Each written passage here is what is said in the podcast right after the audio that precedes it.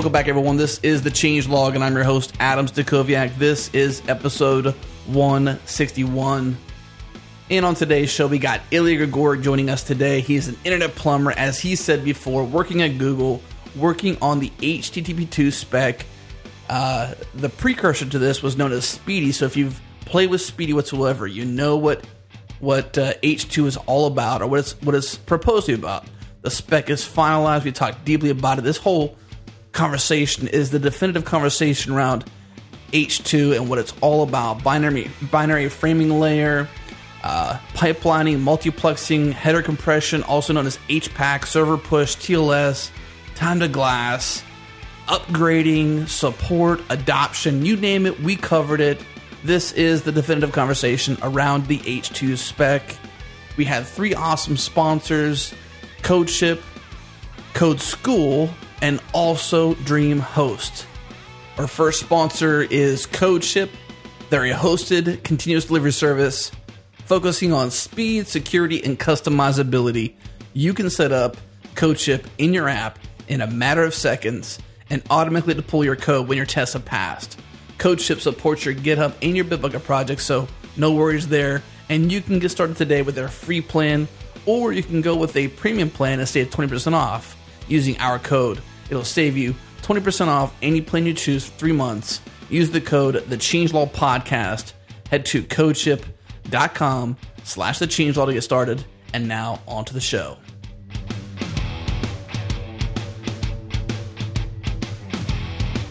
All right, Jared, we're back. We got Ilya, the internet plumber himself, on here. Third time on this show. What do you think? What do you think, Jared?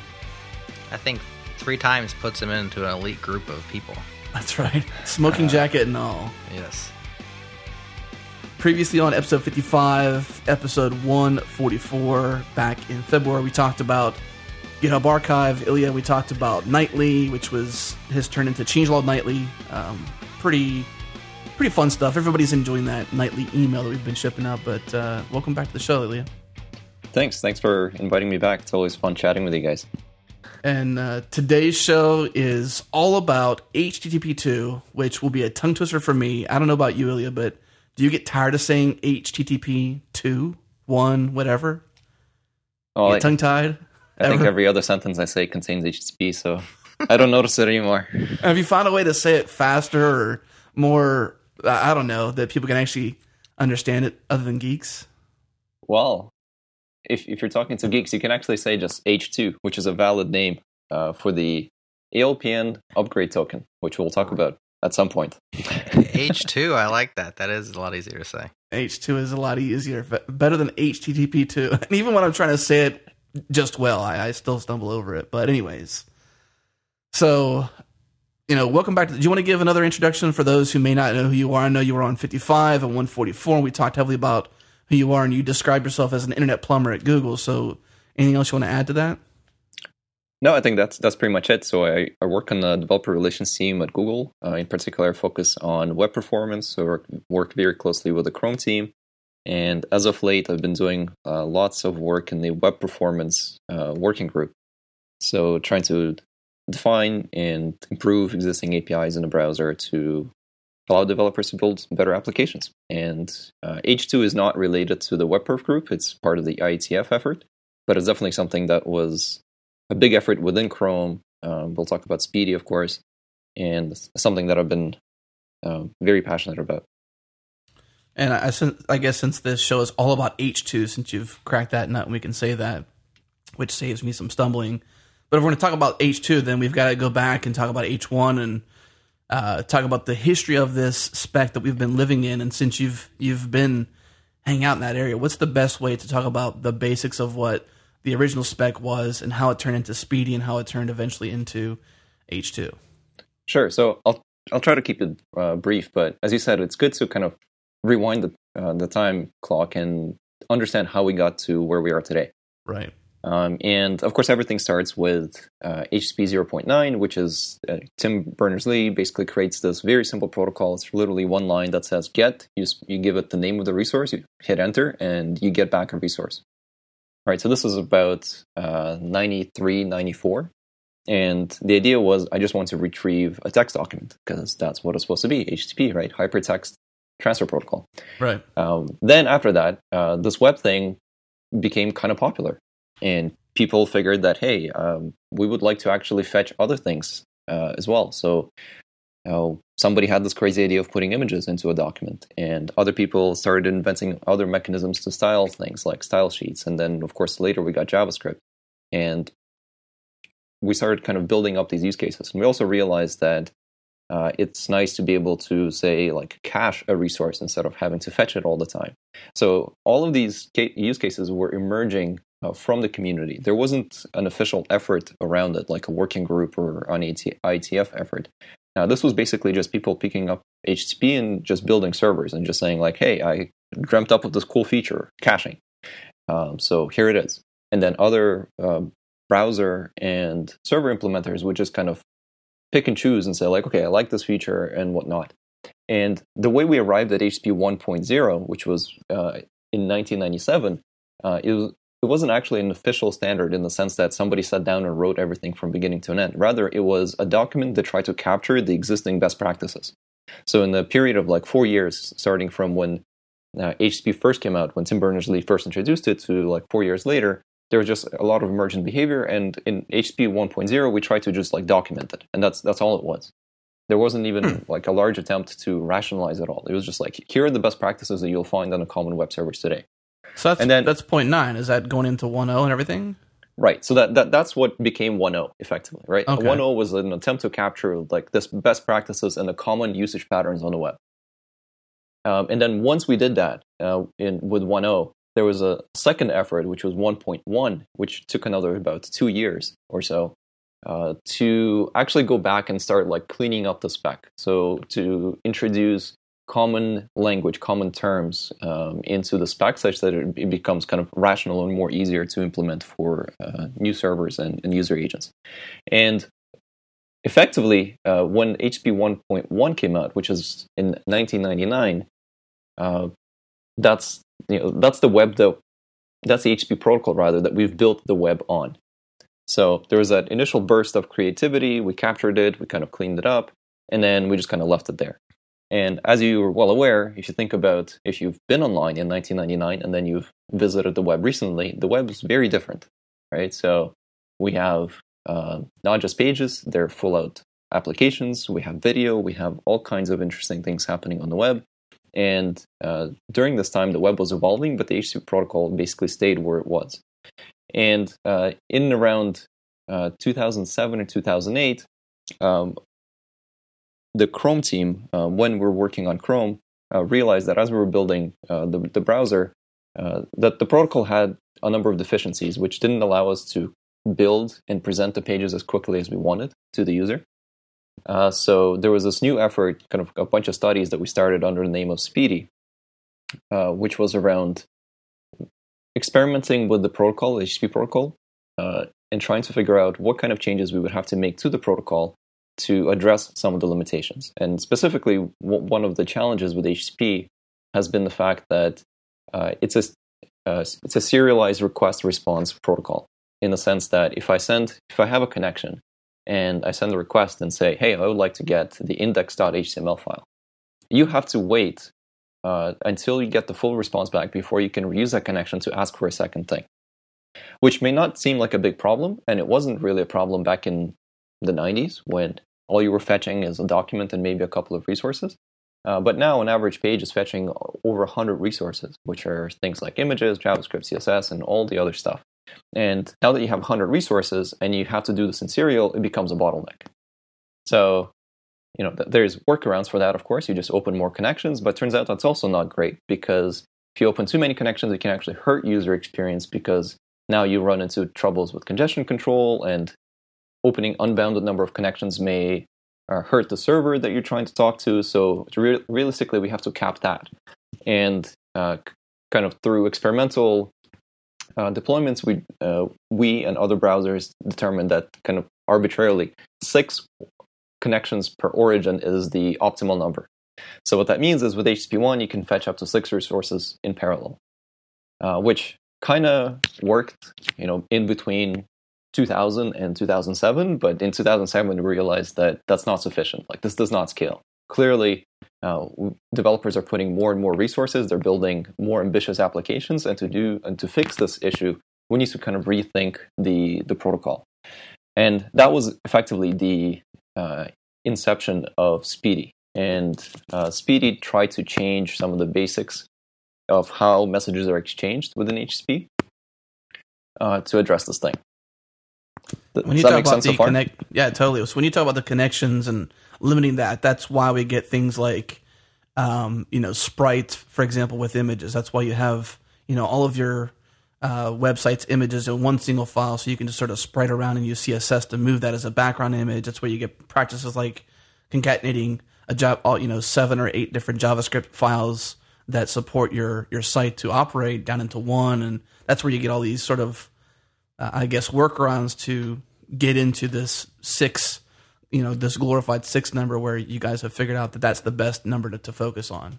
Yeah, exactly. And that's a really good point. So we call these things like concatenation and as optimizations today, right? Like bundle all your JavaScript files into app.js or, use an asset pipeline to create this thing on the fly for you. And really, it's exactly as you pointed out, it's a workaround. It's a workaround for the fact that HTTP provides limited parallelism or lack of parallelism, if you want to call it that. So we've been forced down this path of doing things like spriting images and concatenating files, which actually has a lot of negative side effects. So, for example, you've developed a beautiful application which is modular and has everything, all the logic is split into different files, and it's just a well-engineered software project, right? And now you want to ship it to the client such that they can execute it. Well, today, in order to do that, the best practice, in air quotes there, is that you put all of those files into one giant application.js, and you ship it to the user.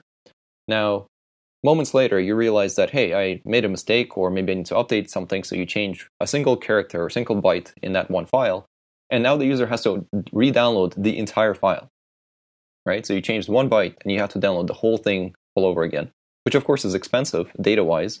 Mm-hmm. It also slows down your application because now you have to download this giant thing when you only changed one little part of it.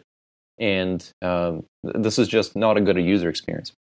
So these best practices or these optimizations like concatenation actually prevent us from deploying effective caching strategies.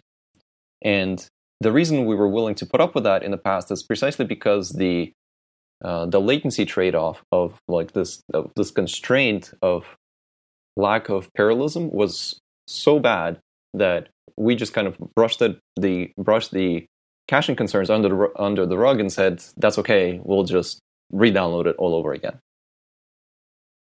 And so all this led into what was kicked off by Google, trademarked by Google even, Speedy, SPDY. It's not an acronym, but it looks like it might be. And were you a part of the team when this kicked off originally? Like, you were the founder of this project, or what part did you originally play when Speedy kicked off? No, I actually came in after the project got started. So okay. I think it's actually interesting to talk about why it started in the first place. And it all came down to this one experiment, which was done by a couple of engineers on the Chrome team. And what they tried to do was they took, I think, the top 100 websites. And they tried to simulate what would happen in terms of the loading performance of those websites if we varied bandwidth and latency independently. So say you have a 1 megabit connection, and then you load all the pages, and you just measure how long it took to load each page.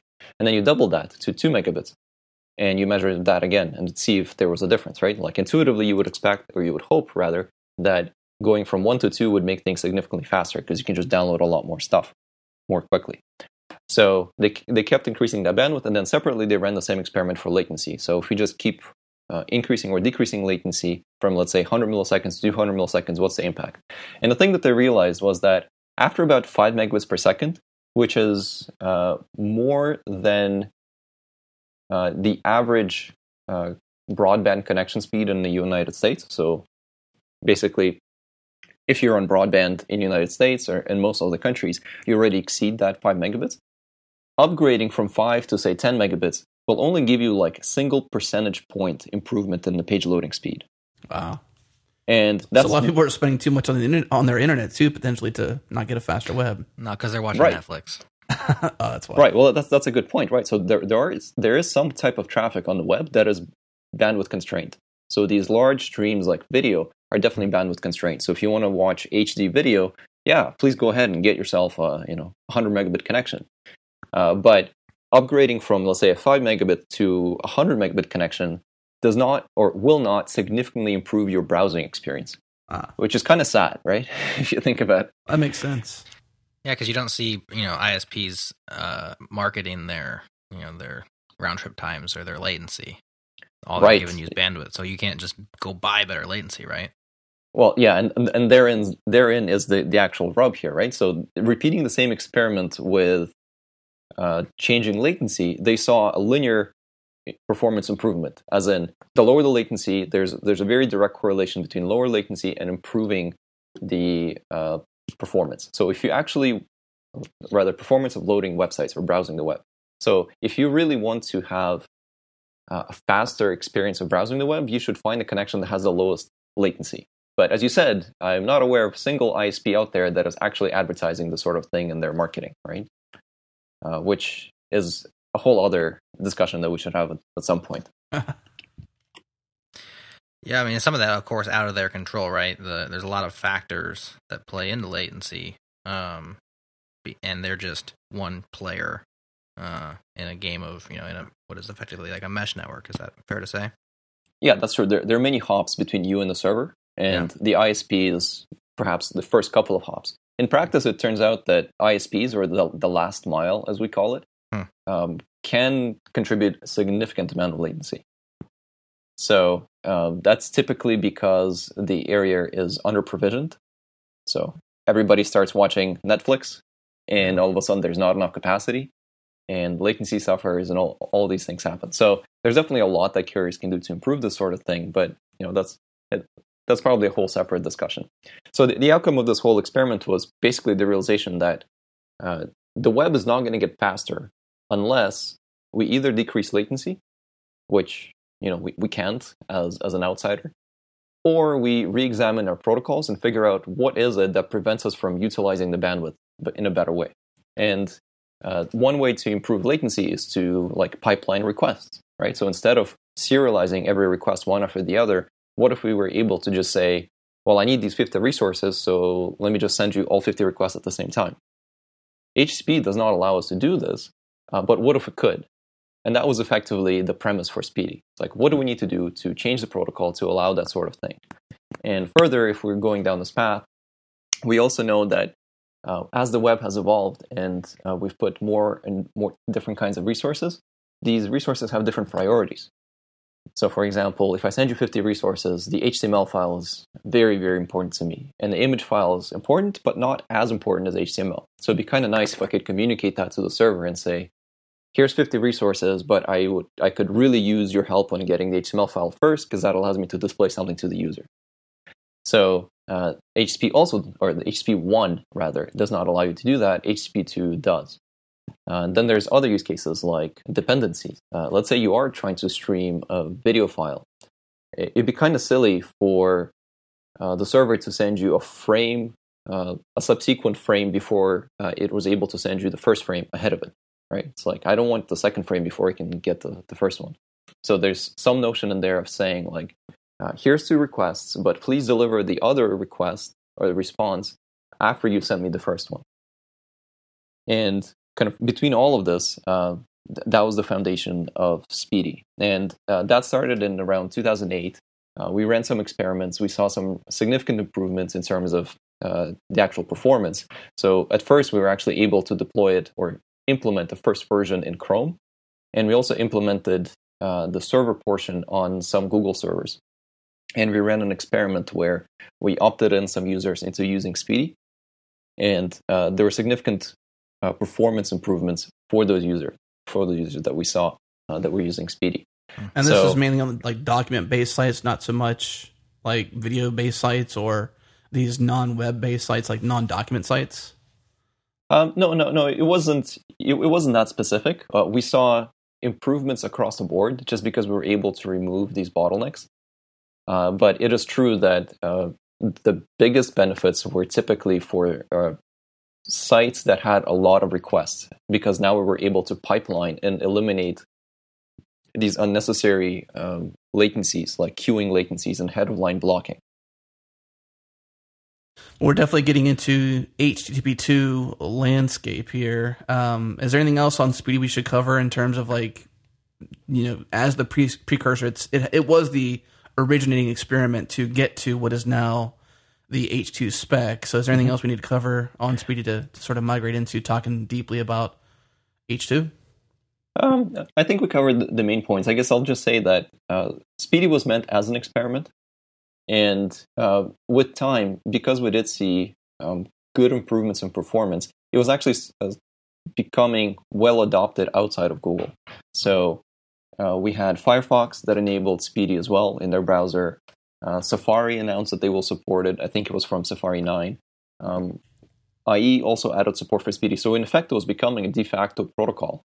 And similarly, server support was emerging. So there was Apache, Nginx, and other servers that were all supporting it. And kind of on the basis of that, the HTTP working group said, well, look, clearly there's something here. So let's start an effort to modernize HTTP. And they did a call for proposals. Google and others submitted their proposals. Google submitted the Speedy protocol. And after a couple of rounds of kind of discussions and feedback, the Speedy spec was adopted as a basis or a starting point for the HTTP/2 protocol.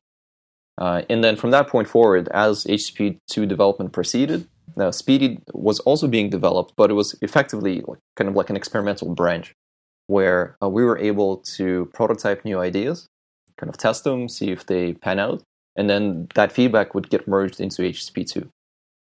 So that's kind of the history. And so HTTP/2 development started in around, I think it was 2011. Before we get into that, I do have kind of a big picture question around the idea of replacing, you know, the current application layer protocol HTTP with something better. The goal being to make the web faster, reduce latency. You know, networked computers, you know, have lots of different technologies at play. The network stack for those who aren't quite familiar with the networking side, has many layers. Depending on how you look at it, there's 7 or 5. And regardless of the way you look at it, HTTP is that, you know, that top layer. That's the application layer where developers kind of play and integrates with your apps and whatnot. Below that, you know, there's the session layer where you have your encrypted connections. There's transport layer. This is where, you know, TCP and UDP are often used, and then you have your IP layer, which we're most of us familiar with, IP addresses and whatnot. Was there efforts to swap out lower down to say, well, maybe TCP is not the best way to deliver the web? And was there research that went into that? Were there efforts that are trying to do that or have tried to do that? So funny that you ask. Yes, even at the very beginning, back in kind of 2007, we knew that we would probably need to solve problems at multiple layers. But at the same time, it didn't make sense to try to tackle everything at once. Right? I think that would have been just too much to bite off. Yeah. So initially, the focus was on HTTP. So what can we do to solve that? And then once we unblock those issues, we will immediately run into the performance issues at the layer below. And that, in particular here, this would be the question about TCP. Like, we've solved issues at the application layer of HTTP, we removed head-of-line blocking, but it turns out that TCP also has its own failure modes with head-of-line blocking. And now there's actually a different effort within Chrome called QUIC, which is effectively, think of it as HTTP/2 over UDP. There's some other things, but it's an experiment that we're working on now, which is using UDP to mitigate some of these issues that we're running into within TCP. But that's probably a whole other episode on its own. So long story short, there are some, you know, ancillary efforts that aren't just sitting at the application layer. They're going further down, like the TCP layer, the transport layer, as Jared mentioned, that's kind of hanging out there, or the UDP layer. That's right, yeah. And TCP continues to improve, right? So there's lots of work happening in all parts of the stack. I also think that it seems like the further down you go, the more tightly integrated into the operating systems that you are.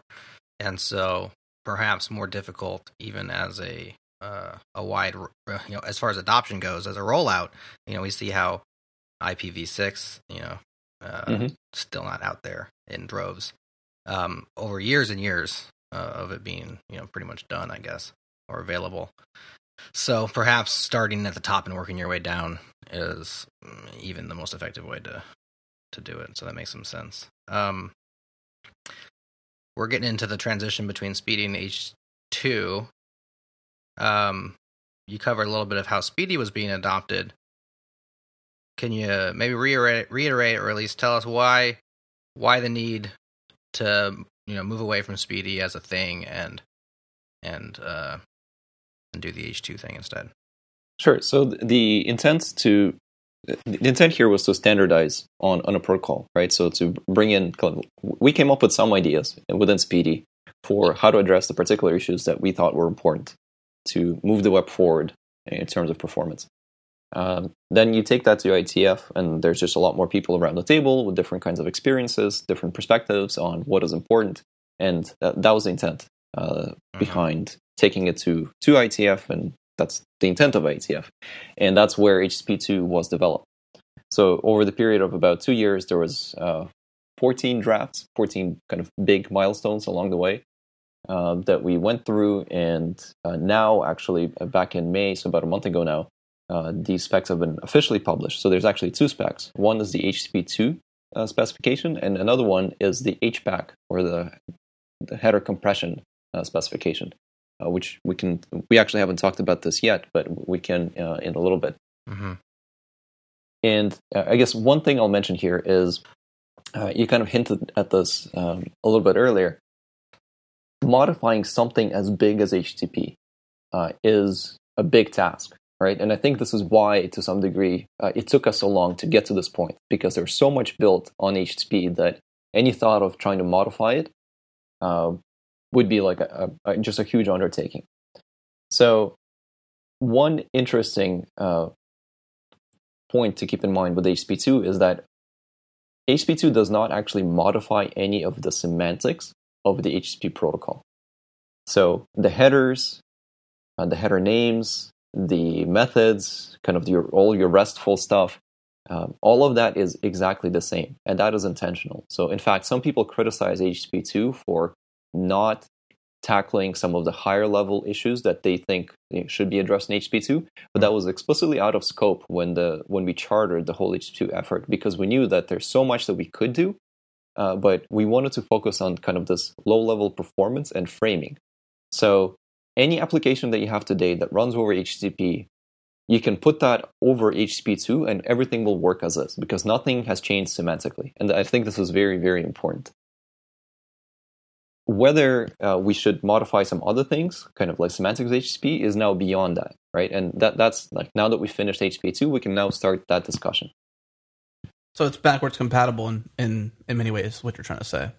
That's right, right. So you can deploy, like, you'll have to swap out the server because it'll need to understand HTTP/2, but you don't have to modify your application. Like, there's nothing about your application that will like be HTTP/2 incompatible. Now, that said, there are things that you can do within your application to make it perform better over HTTP/2, but that's a very different discussion, right? Yeah. Like, this is the coming back to your earlier point, like you were concatenating files. Well, perhaps you shouldn't do that now because it actually hurts performance. Yeah, we were just talking about that actually in the last show. We were talking about that, and it was sort of the discussion of things that have become, in quotes, what we said earlier, which was have become best practices around, you know, the HTTP/1 spec that you're doing now to concatenate and, you know, all that stuff. And now that might not be a good thing, since it's you have different things for like pipelining or multiplexing that can support that better now. Right, exactly.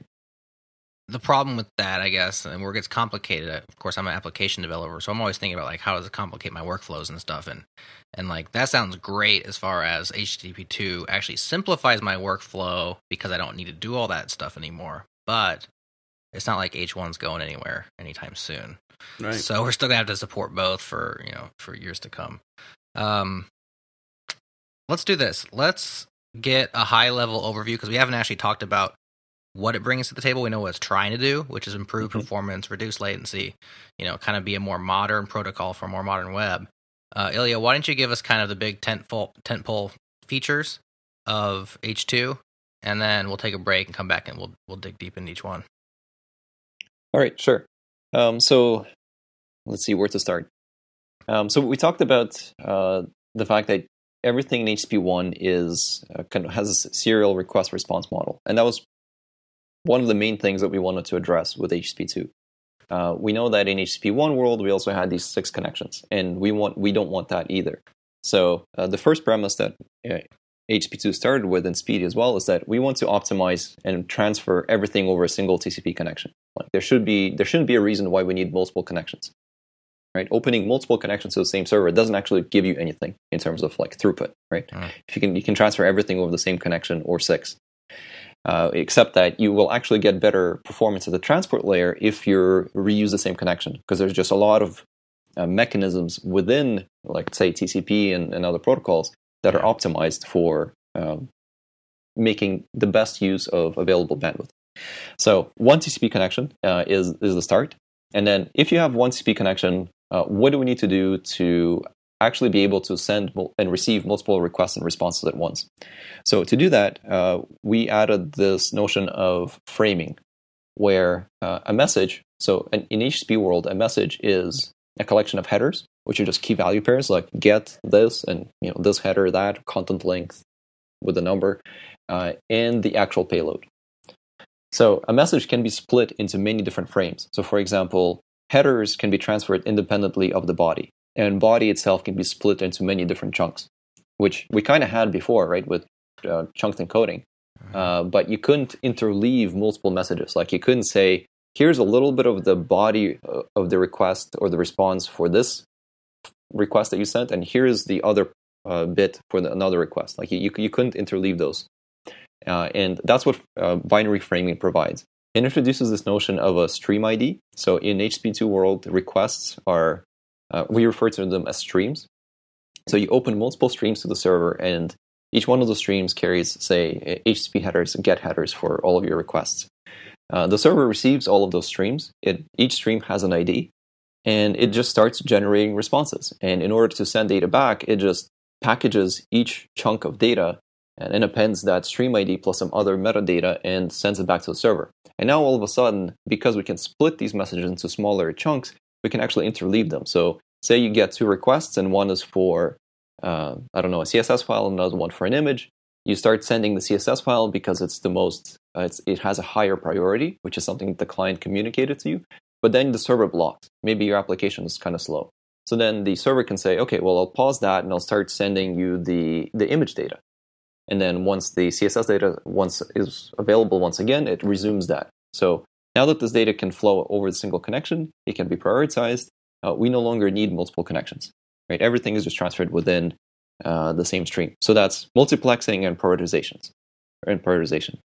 Another thing that was added now that we have this notion of streams is flow control. So if you're familiar with things like TCP flow control, this is a similar thing, but it allows you to express things like, I want to receive, so here's a request, here's a stream, and I'm willing to receive up to X many bytes of the stream. And then I will tell you when to resume it. And this is kind of cool because that actually opens up new opportunities for the client and server to interact in ways which it couldn't before. For example, say images, right? Some image formats allow progressive rendering, where you can fetch a little bit of the file and you can render a preview of the image. Uh-huh. Well, before, we had to fetch basically the entire image and then display it. Now, with something like flow control, we can say, well, I have a lot of very important things I need to fetch, but I also want to render a preview of the image because that would help me get the page displayed to the user more quickly. So I'm willing to accept 10 kilobytes of the image, because that's sufficient for me to render a preview. But then after that, I want all the other more important stuff. And then once I receive that, I can resume that stream and receive the rest of the image. So this is fundamental. So this is something that is fundamentally new and previously not possible. And HTTP/2 provides that. And then The other interesting feature that was added is server push. So the idea here is, today in HTTP/1, you send a request and you get a response, and there's a one-to-one correlation. But what if the server could actually send you back multiple responses? And concretely, the use case here is you send a request for, let's say, a page, about.html, and then we send you back the HTML, and you immediately come back to us and say, well, yes, I also want the style sheet that you declared in that file. But the server already knew that. Like the server could already know about that. So why can't it just say, here's the index.html file, and by the way, I know that you will also need the style file or the style sheet file, so here it is as well. So like, don't waste the round trip. There's absolutely no reason to block on a round trip. I know you will need this, so please have it. And this sounds kind of crazy, but we've actually been already using this. This is what inlining does, right? Because when you inline the contents of a file, you're effectively saying, Don't come back and ask me for this. Like, I know you will need this, so here, just have it. So it effectively formalizes and enables this sort of interaction at the protocol layer, which is nice because one of the side effects of inlining is that caching. You can't cache it independently, right? Mm-hmm. And so now you're inflating the size of the other file. It has problems with prioritization, or you can't prioritize it. You have to invalidate it more frequently. So push enables that, which is really cool. And once again, it's kind of a new capability that we just didn't have access to before. So some of these features are kind of direct. They directly address the limitations of the previous limitations of the protocol. And some of these features just enable fundamentally new patterns of interaction between the client and server that I think we're yet to explore really effectively. And we'll talk about, I guess, the adoption and the current state of servers a little bit later, but I think there's just a lot of room for innovation for how we deliver web applications with HTTP/2. Good deal. That's definitely a good overview of HTTP/2. We'll break here. Actually, you know what? There's one more, isn't there? Yes, there's one more. One more thing. There's one more thing. I almost forgot. Header compression.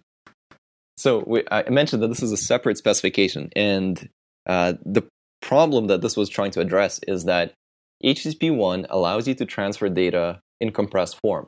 For example, you can gzip your content, your text content, right? Which is very nice because it just so happens that gzip is very effective at compressing text content, typically reducing its file size by like 30 to 80%, which is huge savings. But the problem is that the actual metadata about the request, things like your headers, your cookies, and all the rest, was always transferred uncompressed.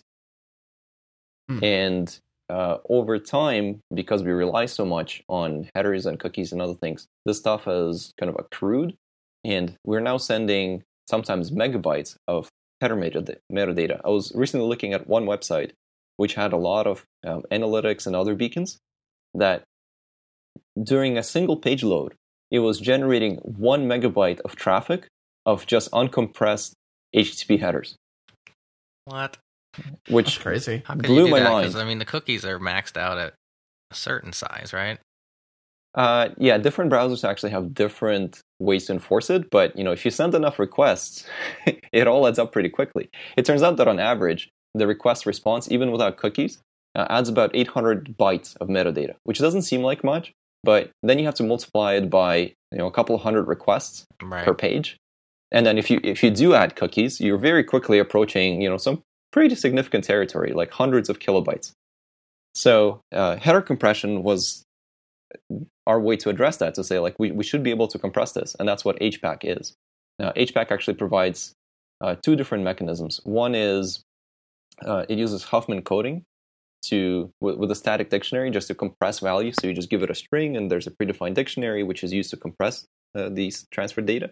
And then the other mechanism it has is that the client and server keep state about what data has been exchanged.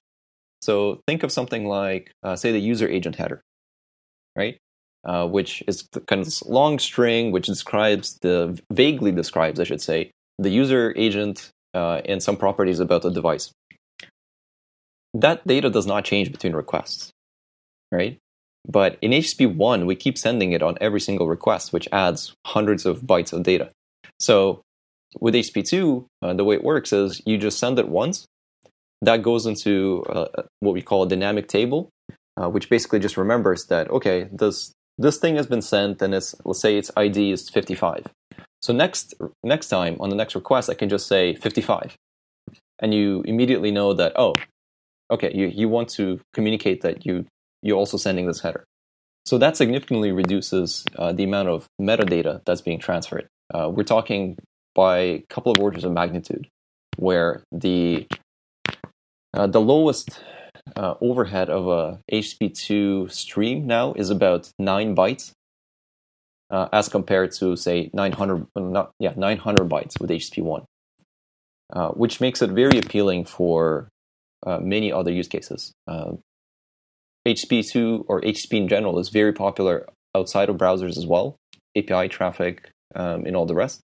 But one of the issues has been kind of this high overhead of HTTP headers. And with HTTP/2, that's no longer a concern.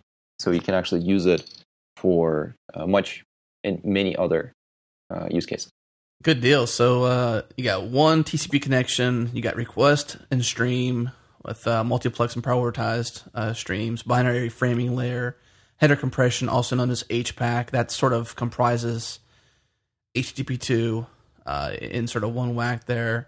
Yep. Let's take a break real quick. We'll come back and talk more deeply about each of these sections here, but we'll hear from a sponsor and we'll be right back. DreamHost now has managed VPS hosting built for speed and scalability, including solid-state drives, and that's awesome.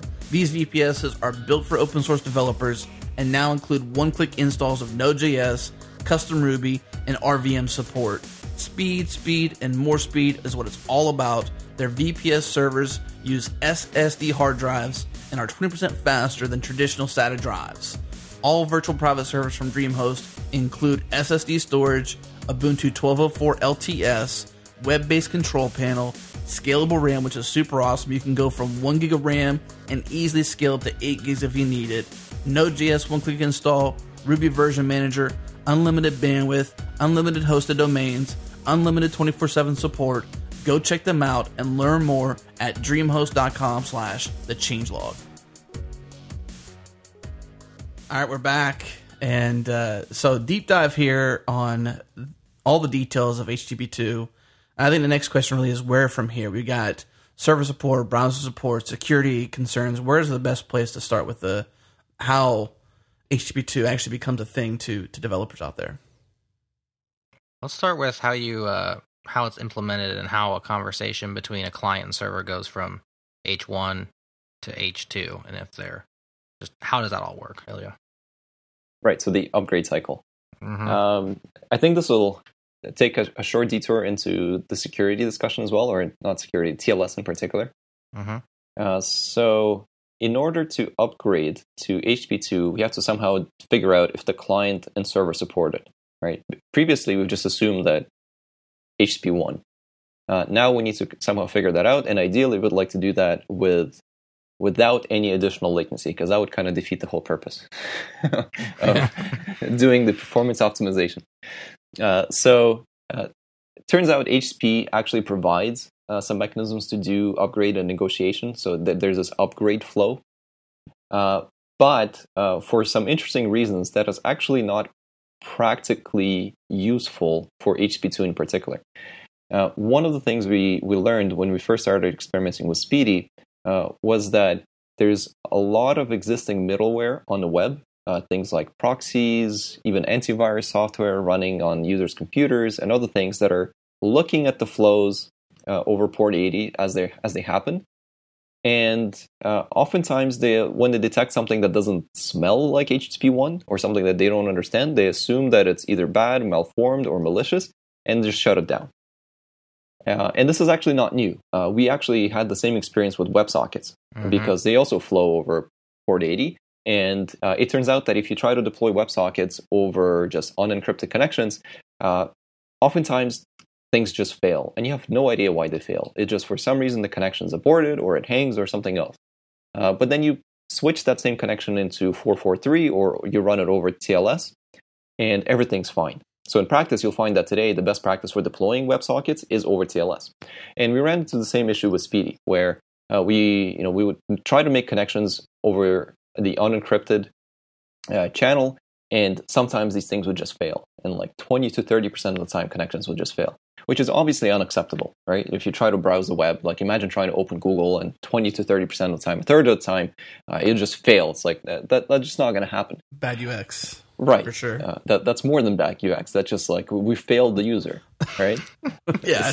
Just bad. What I meant. It's just a horrible all around. That's no UX. Right, exactly. There's no experience. So, like, for that reason alone, we had to deploy Speedy over HTTPS because it provides an end-to-end encrypted tunnel, which means that these intermediaries and other things just see encrypted data flow, and encrypted data flow, they all look the same. So they can't really choke on it or do bad things to it. And it turns out that that same reasoning applies to HTTP/2. So there's the spec itself does not mandate that you use HTTPS. It actually provides mechanisms for you to use HTTP/2 over unencrypted connections, and you can certainly do that. But the browsers that have implemented HTTP/2, which are Chrome and Firefox have already shipped support for HTTP/2, have said that they will only do HTTP/2 over HTTPS on the public web. Why the discrepancy between the spec and the implementations? So the spec just says like that there's no reason. Say you're in a controlled environment. Say you have two servers that you control and you control the path between them. There's no reason for the spec to mandate HTTPS from that perspective. Yeah. And we know that HTTP is being used in a variety of different environments.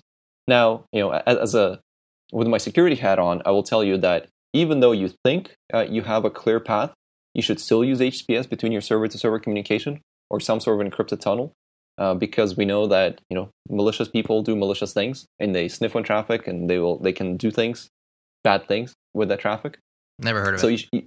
Yeah. So you heard it here first, Rox. Use encrypted connections. It's a good thing. But at the same time, like there's no fundamental reason why we need to require that. Right? So the spec says, yes, you can use it, but in practice on the web, if you want to deploy it, you need HTTPS. And further, the browsers will only negotiate HTTP/2 over TLS. And now the question is, okay, so now that we have TLS tunnel, how do we actually know that the client and server support HTTP/2 in particular? And there's actually a mechanism called ALPN negotiation, which is used to negotiate which protocols are supported during the TLS handshake. So you said ALPN? That's right. ALPN, okay. So what happens there is when the client starts the establishment of the secure channel, the client and server negotiate the parameters for the secure connection, things like what kind of crypt are you going to use and other stuff. And as part of that handshake, there's now an extension that negotiates, or rather the client advertises which protocols it supports. And one of those protocols is HTTP/2, if you support it. And then the server sees that, and it can confirm that and say, okay, well, I also support HTTP/2, so I will be talking to you in HTTP/2. So this negotiation happens as part of the TLS handshake, and this is important because it does not add extra latency. So if you're using HTTPS already, that would happen over TLS, the negotiation bit. And then your server would just automatically know to encode frames with HTTP/2 format as opposed to HTTP. And this is great because it actually makes the whole thing transparent. Like the server can take care of all of those details for you, and there's no extra latency. So just as a quick aside, certain people would complain about the practical requirement of HTTPS to because it raises the barrier to entry on the web. It costs money, at least until the FF gets their thing rolling. It complicates things. It's a hobby project. It's my blog. I don't need security. What do you say to that? Well, that's a very long discussion. So in practice, make it quick.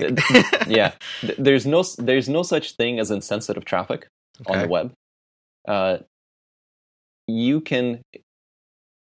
A malicious observer can infer a lot about your behaviors based on navigation patterns of things that you may not consider to be sensitive, but which in fact leak information about you, those around you, and all the rest.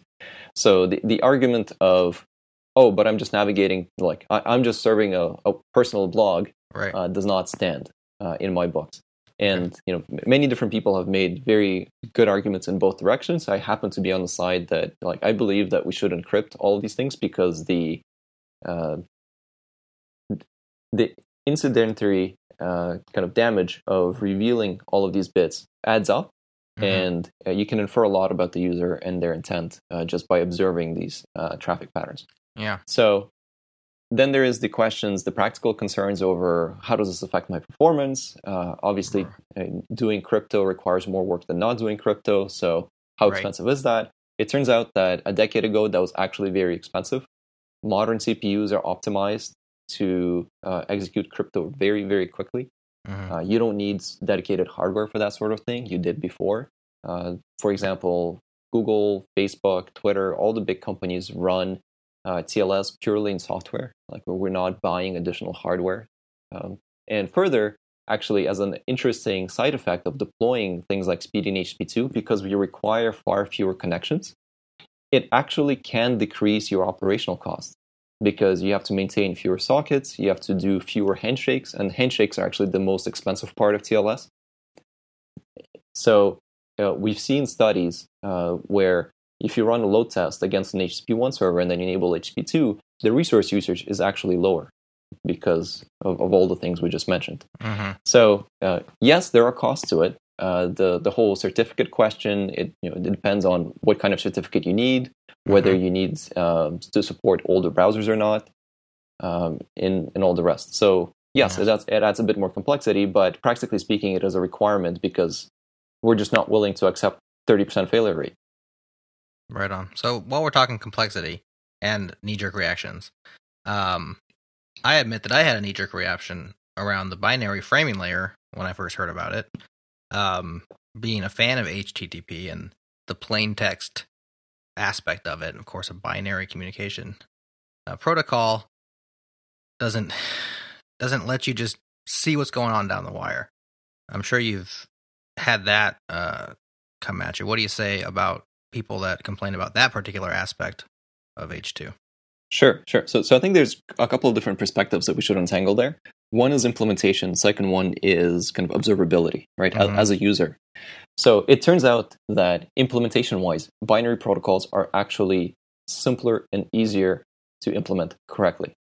I happen to have some experience with implementing both. I've implemented both HTTP/2 and HTTP/1 in Ruby, and from my own experience, I can tell you that parsing text protocols, which have kind of very ambiguous semantics about things, where they terminate, how they terminate, and all the rest, mm-hmm. Is much harder than a length prefixed binary protocol, which is very particular, right? It just says how many bytes I'm going to send you, and then the type of frame, and you have specific rules for how to parse the data.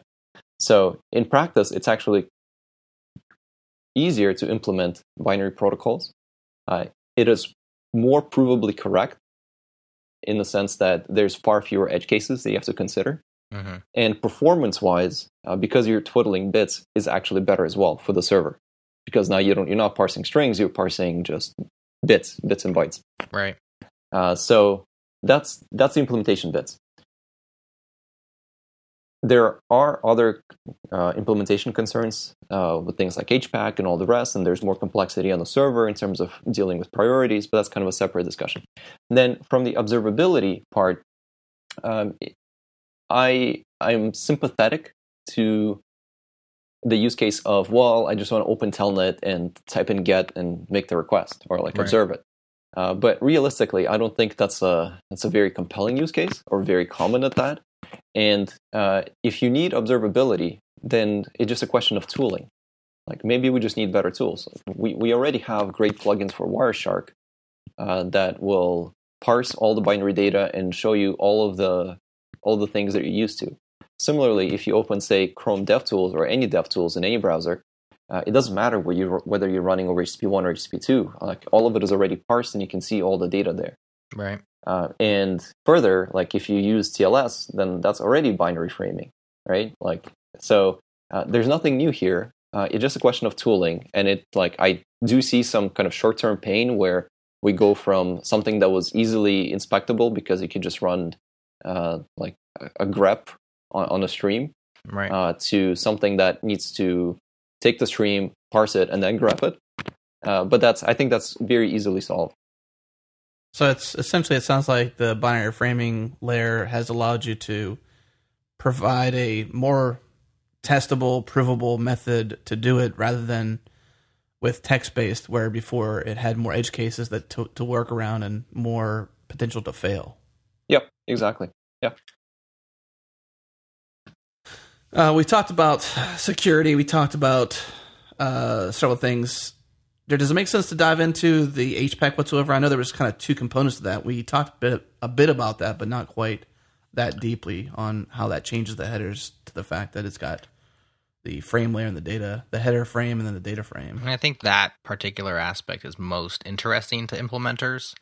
As a user, I'm more thinking about how do I use this? You know, who's using this? What's the upgrade process? How does it impact browser clients and server clients? Maybe we can go there, Ilya, and talk about adoption and who's adopting it, how it's rolling out, and then how do we adopt it?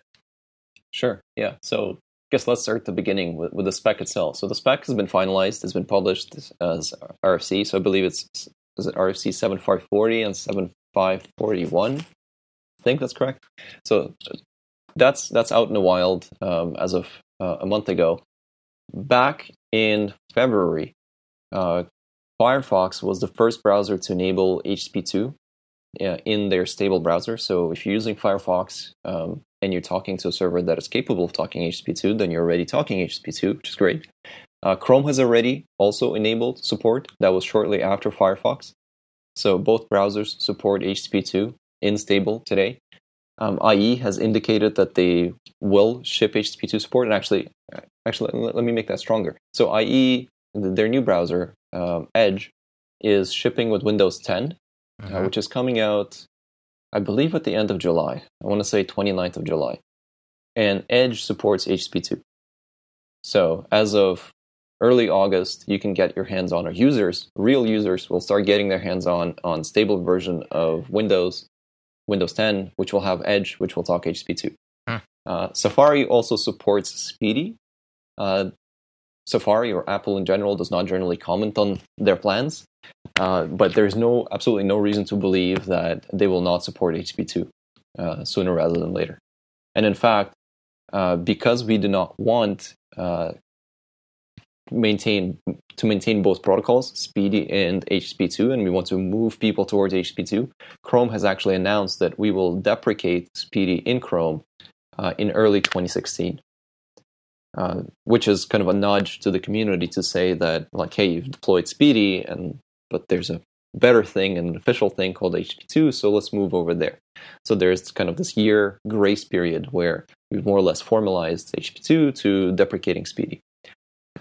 So that's client support. There's also a growing and a good list of implementations for HTTP/2 for various languages, so kind of libraries and all the rest. If you go to if you just search for HTTP/2 wiki, you will come to a GitHub site that has a list of implementations, and maybe we can share that in the notes afterwards. Mm-hmm. So you'll find, I think, most every popular language, you'll find support for it. Is that http2.github.io? Is that the one you're talking about? Yep, that's the one. And then at the top there, you'll see a link to implementations. Yes. And that contains a table. It's just a wiki page on GitHub that contains the list. So, you know, if you're working on an implementation, please do add it there. So that's let's see. That's client. In terms of servers, there are some really good implementations out there already. So there are a number of big sites that have enabled it on their servers, so Twitter, Google, Facebook, a bunch of others. There are also open source implementations. So coming out of this whole HTTP effort, there's actually a couple of new servers that have merged. For example, nghttp, and H2O, both built by the HTTP/2 community in Japan. They're very good. What was the second one, Ilya? H2O. H2O. Yep. That's some high quality H2O. Nice. Yep. And they're very good. You can try and deploy them today, or you can play with them rather. And there is support coming to kind of more popular servers as well. So Nginx has announced that they will support HTTP/2, or they will add support for HTTP/2 sometime in, I think, Q3 or Q4 of this year. So they support Speedy today, but that will be replaced with HTTP/2. That's a big one. Yep. Varnish said that they're working, and that's likely coming kind of in early 2016. That's my understanding. Then there is Apache Traffic Server, already supports HTTP/2. There is a couple of modules for Apache that implement HTTP/2. So, what else? Node, there's existing implementations for HTTP/2. I mentioned that I built a Ruby version. It's a library, not a server, but you can build it, or a client or server with it. So all that to say, like, the support is coming, it's growing. The client support is there. The servers are coming online. There's lots of usage of it on the web today already, which I think is really important to note. HTTP/2 is not some kind of like newfangled thing that has not been tested. Recall the fact that Speedy has been in development in parallel with HTTP/2, and effectively we've been testing all of these ideas for a very long time, for like 5 years plus. So a significant portion of the traffic on the web today is already using HTTP/2, and this is a very well-tested protocol. So it's safe to deploy and production ready. Awesome. Well, I think we will take a break here, and when we come back, we'll talk about straddling the line between H1 and H2, and also, if you're interested in the nitty-gritty details, how you can learn more. Let's take a break, and we'll be right back. All right, put them away, put them back, put the books back on the shelf if you don't need them, and learn to code by doing with CodeSchool. CodeSchool offers a variety of courses: JavaScript, HTML, CSS, Ruby, iOS, Git, and many, many more to help you expand your skills and learn new technologies. CodeSchool knows that learning to code can be a daunting task, and they've combined experienced instructors with proven learning techniques to make coding educational and memorable. It gives you the confidence you need to continue past those rough, tough hurdles that you will definitely face learning to code. CodeSchool also knows that languages are a moving target. They're always updating their content to give you the latest and the greatest learning resources. You can even try before you buy. Roughly 1 out of every 5 courses on CodeSchool is absolutely and totally free. This includes introductory classes on Git, Ruby, jQuery, and much more, which allow free members to play full courses with coding challenges all included. You can also pay as you go. One monthly fee gives you access to every CodeSchool course, and if you ever need a breather, take a break, you can suspend your account at any time. Don't worry, your account history, your points, your badges, they'll all be there when you're ready to pick things up again. Get started on sharpening your skills today at codeschool.com. Once again, that is codeschool.com.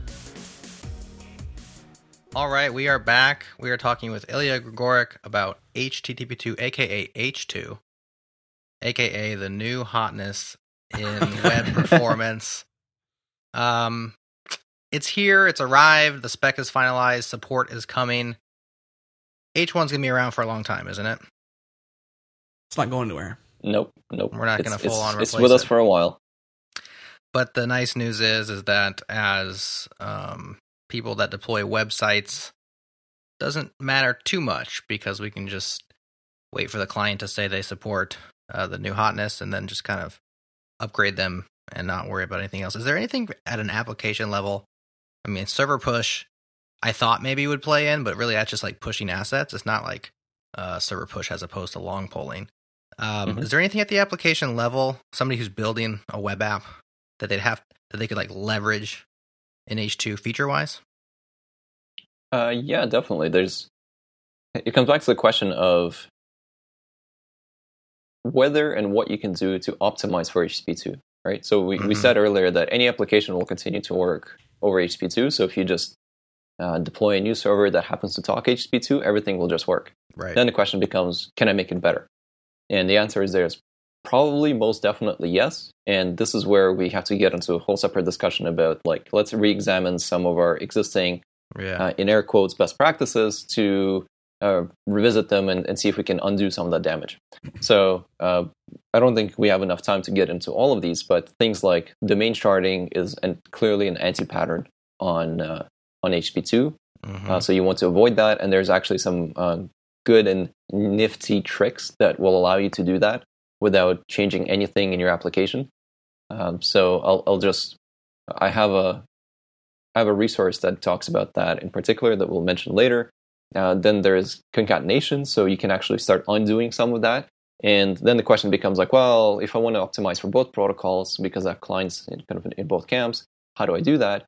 And I think the practical answer there is you can make it arbitrarily complex in the sense that you can actually say, well, I know which protocol the client negotiated, so I'll serve one version of a website here and another version of a website there. Perhaps it's a little too involved. I think a more interesting question now becomes like, maybe there's a happy middle. As more and more users migrate toward HTTP/2, I think you will see a very quick rise in adoption of HTTP/2 in terms of capabilities. Uh-huh. I think the server, basically by the end of this year, will have very good server support. I expect very good client support as well. And at that point, if the majority of your users are on HTTP/2, I think that should be sufficient to nudge most websites to say, well, now we're willing to sacrifice some of the performance in HTTP/1 without adding too much complexity in our actual development process in order to optimize for HTTP/2. So perhaps we'll undo some of the concatenation. Maybe we won't ship 100 files, but we can now consider sending 10 files, right? Which may have some slightly negative repercussions for HTTP/1, but it makes things much better because we can do caching and all these other things. Similar things with server push. There's lots of cool opportunities there for total automation. So one cool example is Jetty. Jetty, Java HTTP web server, has had support for HTTP/2 for a long time. And they actually have this really cool mode where the server observes the requests that come in. So say the client requests the index file, and then the client also comes back and asks the CSS file and JavaScript file. There's a refer header that it can use to infer kind of that map of, well, you asked this, and then you came back for these other things. It observes that traffic pattern and then automatically starts server push for future clients. Mm-hmm. So you as a developer don't have to do anything. The server just takes care of all of these things. So I think we're going to see a lot of innovation in that space. There's new capabilities in terms of like, well, can you push cache invalidations? So if I told you to cache something for a year, can I push a record that says, well, please delete that out of your cache? So I think those are the new and interesting things that we're still yet to explore. Mm-hmm. But we're in pretty good shape. Awesome. So I think by now our listeners are probably in two camps. Camp one is thinking, HTTP/2 sounds awesome. I can't wait till Nginx supports it, so I just get better performance kind of out of the box for my web app. And then Camp 2 is probably like, I want to dig in. I want to understand HPACK. I want to understand server push and the binary framing and stuff. Mm-hmm. I think for the second group, we have good news with regards to your book, High Performance Browser Networking. You want to tell us about that? Yeah. So that's a book I've been worked on with O'Reilly. It's available today, and the book actually came out, a year and a half ago. And in the original version, I talked about the earlier drafts of HTTP/2 and SPDY, and I recently updated that. So the print version does not have the latest content, but the good news is that you can go online and read the up-to-date content for free in your web browser. And you can find it at hpbn.co. And if you just add /HTTP/2, you can just go to the chapter directly, or you can just scan through the entire book. And it covers all the things we talked about here, but probably much more coherently and in more detail. So you can learn about kind of all the nitty-gritty of the protocol. And there's also a follow-up section on, well, now that we have this, what should we revisit and how can we optimize our applications? Awesome. So we'll link that up in the show notes. And you did hear him right. The print version's not up to date. So whatever you do, don't buy the book. O'Reilly will be really happy with that message. Yeah. So I should say we've been updating. So the beauty about writing technical books is they go out of date the moment you hit publish. So I've been updating the content kind of in small and incremental bits ever since it was published. And we've actually released updates, print updates since then. And the HTTP/2 one is just much newer. So it hasn't yet made it into the print version. So if you were to buy a copy today, when we're recording this, it wouldn't have the latest HTTP/2, but the plan is to definitely have it there. And you mentioned potentially even like a smaller volume just for this new protocol coming in place and sort of diving deep into that. That's right. Actually, if you go to the O'Reilly website and you search for HTTP/2, they published the new chapter, the new HTTP/2 chapter, as a separate ebook. So if you just want to read that, you can get that as a Kindle, PDF, or one of whatever version you prefer. Gotcha. We'll definitely link up the chapter 12 is the chapter it is. So if you're on the High Performance Browser Networking site and you're already there, then just navigate to chapter 12 and you'll see the new chapter there for HTTP/2. Can you restate the URL that you said was the blessed one for you? Because I got the long version, which I think was a redirect. Are you tracking that or something like that? Yeah, it's just more convenient. It's a shortened version. So it's HPBN, which is the High Performance Browser Networking. It's just the first letters of the book. .co. /HTTP/2. Yep, and that should take you to, I guess, chapter 12. Gotcha. Perfect. Well, Jared, what else we got to cover? I know we talked about pretty much everything. I think the only thing we didn't talk about really was something that was sort of off topic, but sort of in this camp to a degree, which was, Ilya, your focus on time to glass. And Jared and I, before the call, we talked about time to glass. And I was like, well, what is time to glass, Jared? Do you know what this is? This is a term you've heard before. And Jared, what did you say? Google Glass. Time to Google Glass. How to get our websites onto Google Glass fast. Exactly. It wasn't like you thought it was. So how long it takes someone to buy Google Glass. That's your time to glass. Yeah. I think today that's pretty long. I think it's quite the wait list. Yeah.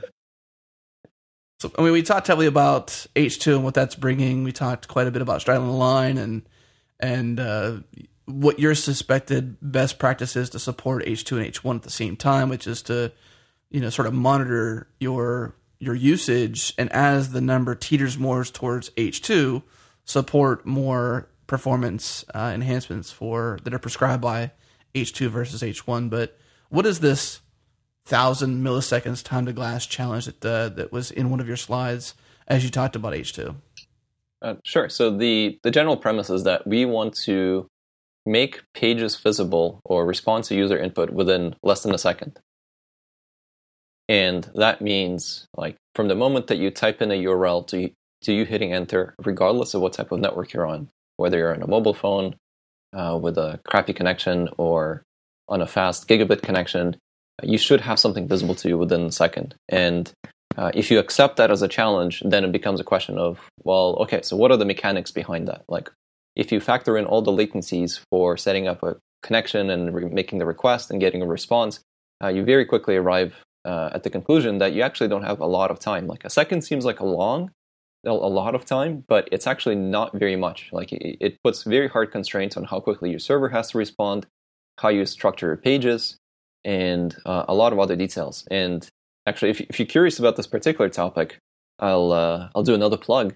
I actually have a Udacity course, which it's probably take you a couple of hours to go through, but we kind of talk through in great detail about how the browser actually constructs a page, like from receiving the first HTML bytes to parsing CSS and executing JavaScript. Like, what does that pipeline look, and what do you need to think about to allow the browser to paint something very quickly?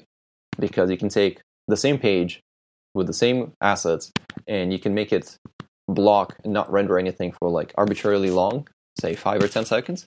Right. And you can make the same page render something very quickly, but then continue progressively adding content later. And the latter is the behavior that we want to enable. So this is both on the browser, like there's lots of things that the browser has to do to make this happen, but also on the developer, because there are certain things that you do that the browser just can't work around.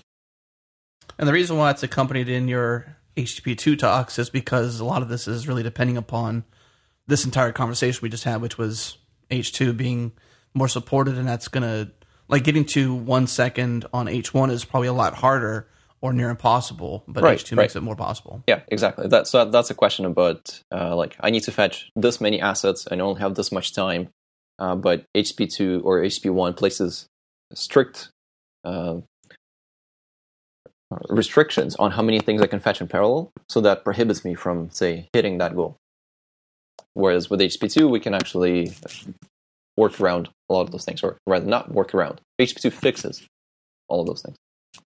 And one of the reasons why I wanted to bring that into, I know it's sort of slightly off topic and in addition to the conversation we just had, but if you've been following along in Changelog Weekly, which we ship out every Saturday, the last 2 weeks we've talked about this time to glass term, and one of them linked to something you had done, Ilya. I can't recall the link, but to recommend right now, but I'll put it in the show notes for those listening, and even to the issues of Weekly. But I wanted to bring that up since you were here on the show. We talked about time to glass recently in Changelog Weekly. So for those listeners that read that email once every week, sort of closes some of the gap on the term itself and what that means for H2 and getting closer to 1 second or 1,000 milliseconds or 1 second time to glass. Yeah, it's a really interesting topic if you're interested in kind of web development in general, but also just performance, because it turns out that a lot of use cases right now are driven by mobile, which places a lot of restrictions on latency,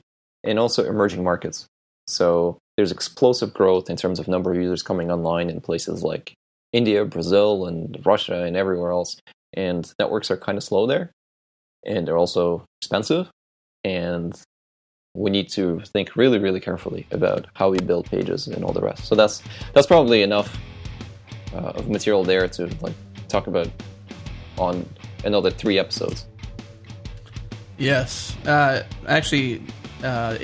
went back and looked. Issue 54 of Changelog Weekly, we actually linked to this Chapter 12 that we've just been talking about here. So that was the one link. The other one was talking about Rails and Turbolinks and how Turbolinks aren't as bad as everyone says they are. The Rails community has been seeing this all along. And bonus, we actually linked out to your talk on breaking the 1,000 millisecond time to glass mobile barrier, which is what we've been talking about here. So there you go.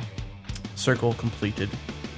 Well, Ilya, it's definitely fun having you back for 3 times. We'll get your jacket out to you soon enough so you can wear that with pride. It's got the Changelog emblem on there, and it's got I've been on the Changelog 3 times on the back. You can wear it to the office or local meetups, whatever, you know. Sweet. Whatever tickles your fancy on that part there. Jared, any thoughts on the closing here?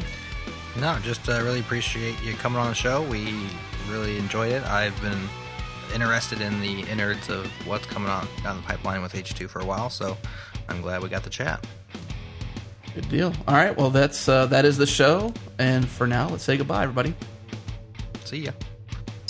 Thanks.